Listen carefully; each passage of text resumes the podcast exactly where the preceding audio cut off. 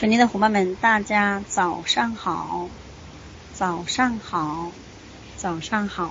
一天三声好，幸福永远活到老；一天三声好，健康财富追着你们跑。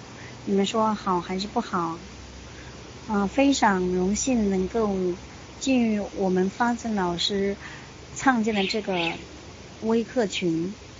和大家一起学习，一同成长，让大家走得更远，而且让大家收获更多，可以拿到更好的结果。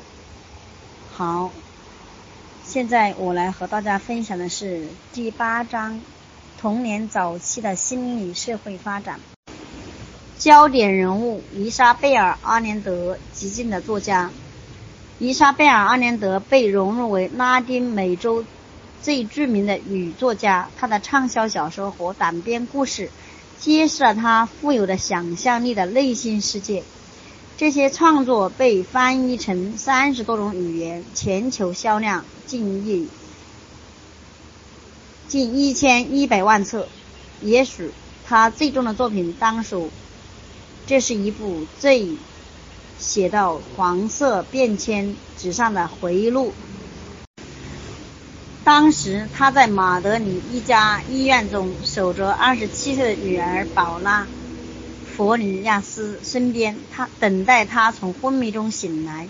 在这本书中，阿连德回忆了自己多灾多难的生活，以及这些生活对范宁死难王的女儿影响。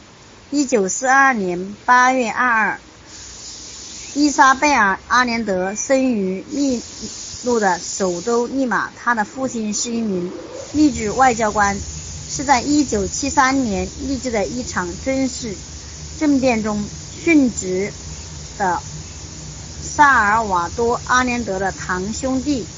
他与被压迫人民的情感联系为阿连德。后期大部分作品的背景，他的作品是主要题材是女性在高度男权社会中的作用。当尼莎尔贝三岁时，他的父母在母亲唐娜潘奇塔分娩的抛弃了他们。由于没有谋生的手段，并且因婚姻失败而蒙受耻辱。于是他很不光彩的带着三个孩子回到了圣地亚哥的父母家中。他在银行找了一份报一份低报酬的工作，并通过做帽子补贴家用。虽然有智力没有离婚之说，但这段婚姻也经临时成亡。对我母亲来说，那些岁月非常艰难。阿连德写道：“他不得不与贫穷、流言。”菲与以及昔日的朋友戴曼做斗争。年幼的伊莎贝尔受到第二场打击，是她深爱的外祖母出事。突然之间，整个家庭变得灰暗，失去了欢乐。作为一个幼小的、缺乏安全感和孤独的孩子，他们常常被丢给严厉凶恶的女仆照看。伊莎贝尔只能从无声的游戏和母亲睡前的。充满幻想讲故事中寻找慰藉，他感到自己与众不同，像一个弃儿，并且个性叛逆。虽然他深爱母亲并想保护她，但他并不愿意像母亲一样。他希望变得和外祖母一样强大而独立。我想外祖父一直遗，我想外祖父一直遗憾我不是男孩。他在。宝拉中写道：“假如我是，他就可以救我玩回力球，使用他的工具和狩猎。”他默数了住在家中的两个单身儿子的塑性格塑造策略。从若从现在的观点来看，他们和。孩子们的粗鲁游戏会被视为身体或精神上的虐待。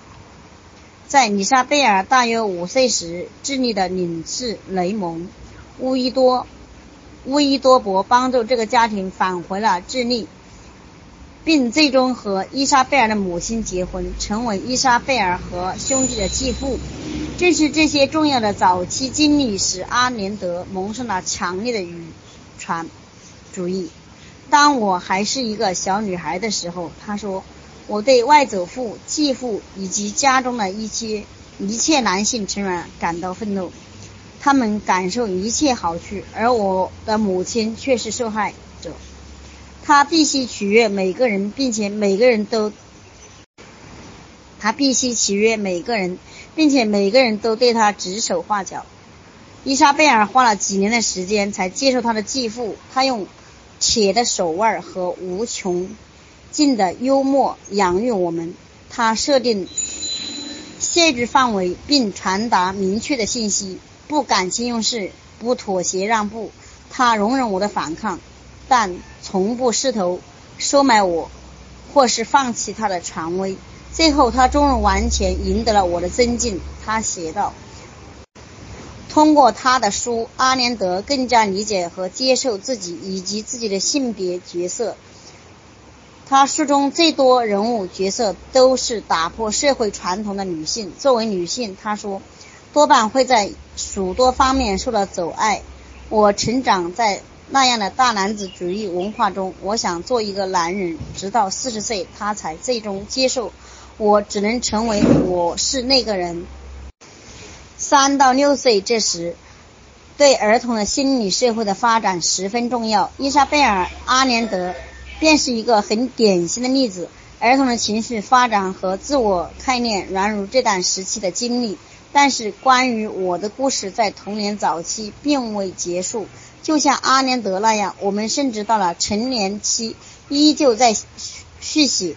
阿连德的故事同样强调了文化背景的重要性。作为一名成长在男性主导文化中的女孩，她所面对的社会形态与一个在性别偏见较轻的社会中长大的女孩很大的差别。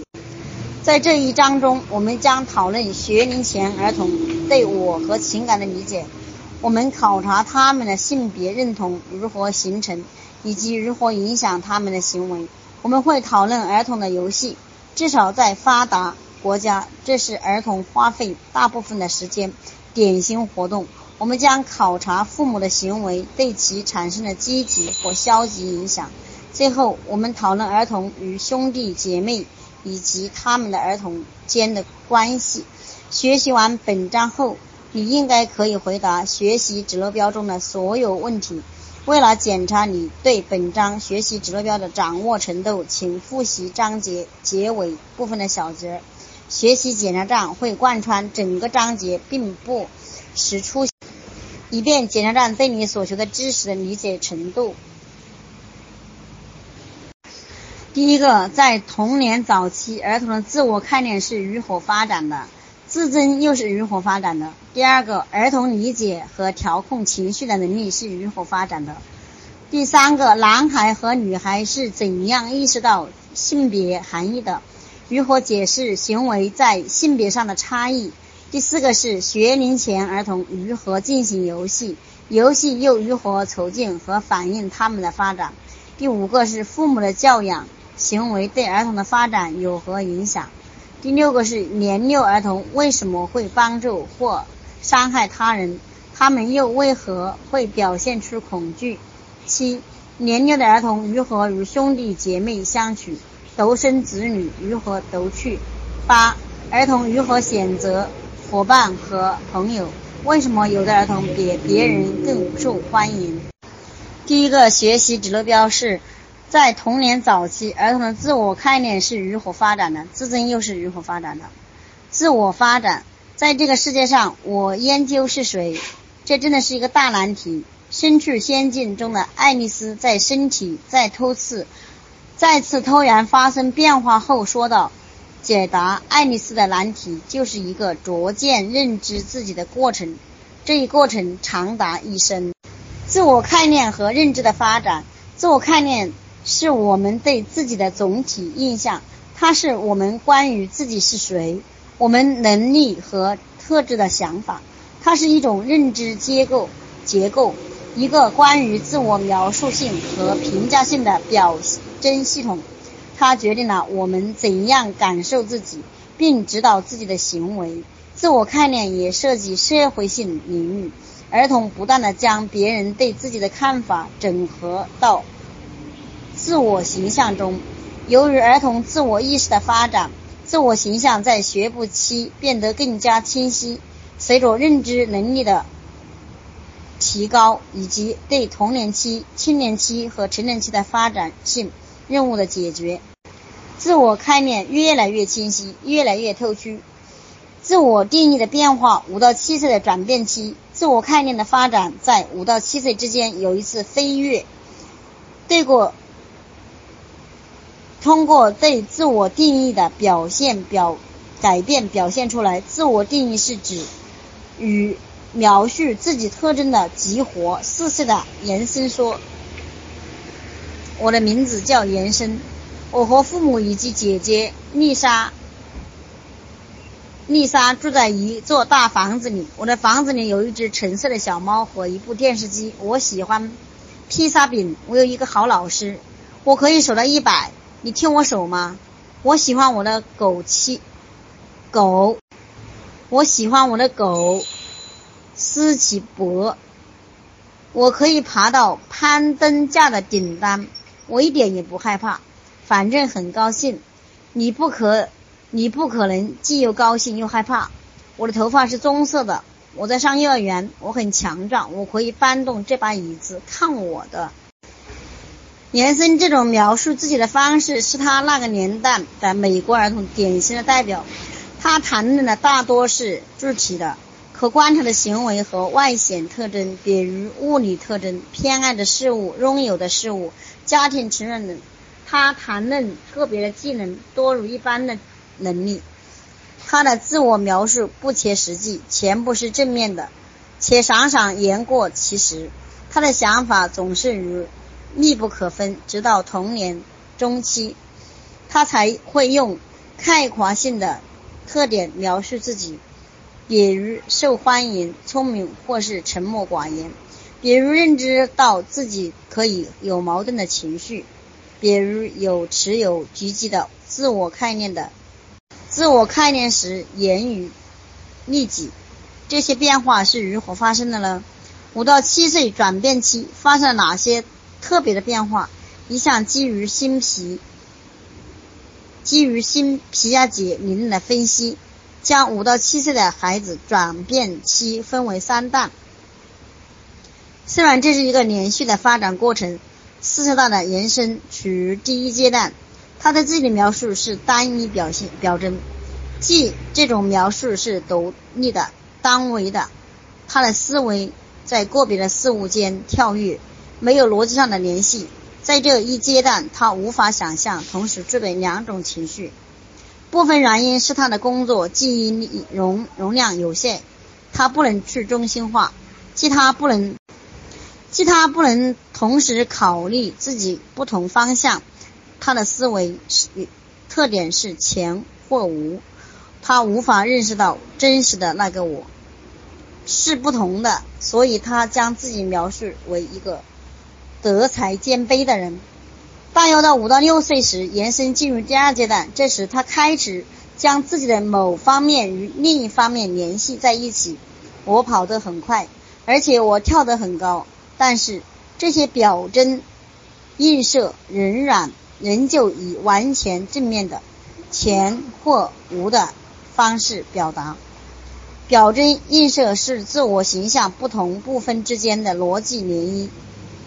因为好与坏的相反的，所以他不明白，所以他不明白自己怎么可能擅长某些方面，却不擅长其他方面。第三阶段出现在童年中期，当儿童开始将自我的具体特征整合到一个综合、综合的多维的概念中，表征系统就形成了。随着前或无思维的消减，延伸的自我描述将变得更均衡。自我描述的文化差异，文化是否想影响年幼儿童的自我概念？研究发现，答案是肯定的。父母通过日常对话巧妙地将关于怎样定义自我的文化思想和信念传递给孩子。例如，中国的父母倾向于提倡自我的互互助方面，顺从权威，行为恰当，谦逊和集体的归属感；欧美的父母提倡自我的独立方面，个性、自我表达和自尊。这些不同的文化的价值观影响着儿童在各个文化中的自我认知和方法。一项有一百八十名欧美和中国学前班、幼儿园和小学二年级的儿童参与的对比研究发现，早在三至四岁的儿童，关于自我定义的文化开始显现。这些差异随着年龄的增长而增加。欧美儿童像欧美人成年人一样，倾向于个人属性和信心来描述自己。而中国的儿童像中国人成人一样，谈论的更多的是社会性和关系。欧美的儿童和成人多用个人特质和喜好来描述自己，而中国的儿童和成人喜欢用特定的外形的行为来描述自己。欧美的儿童和成人倾向于将自己，比如欧美人就说我很强大。而中国人就说：“我有一个姐姐，是这样介绍自己的。”然后欧美人就说：“我有一个，我擅长运动。”那么中国人就说：“我和我的邻居玩堆雪人的游戏。”那么欧美人就说：“我是聪明的。”那么中国人介绍自己时有说：“我有时忘记自己的主旨。”所以这就是中国儿童和美国儿童的区别。下面是第八章童年早期心理社会发展自尊的这一章节。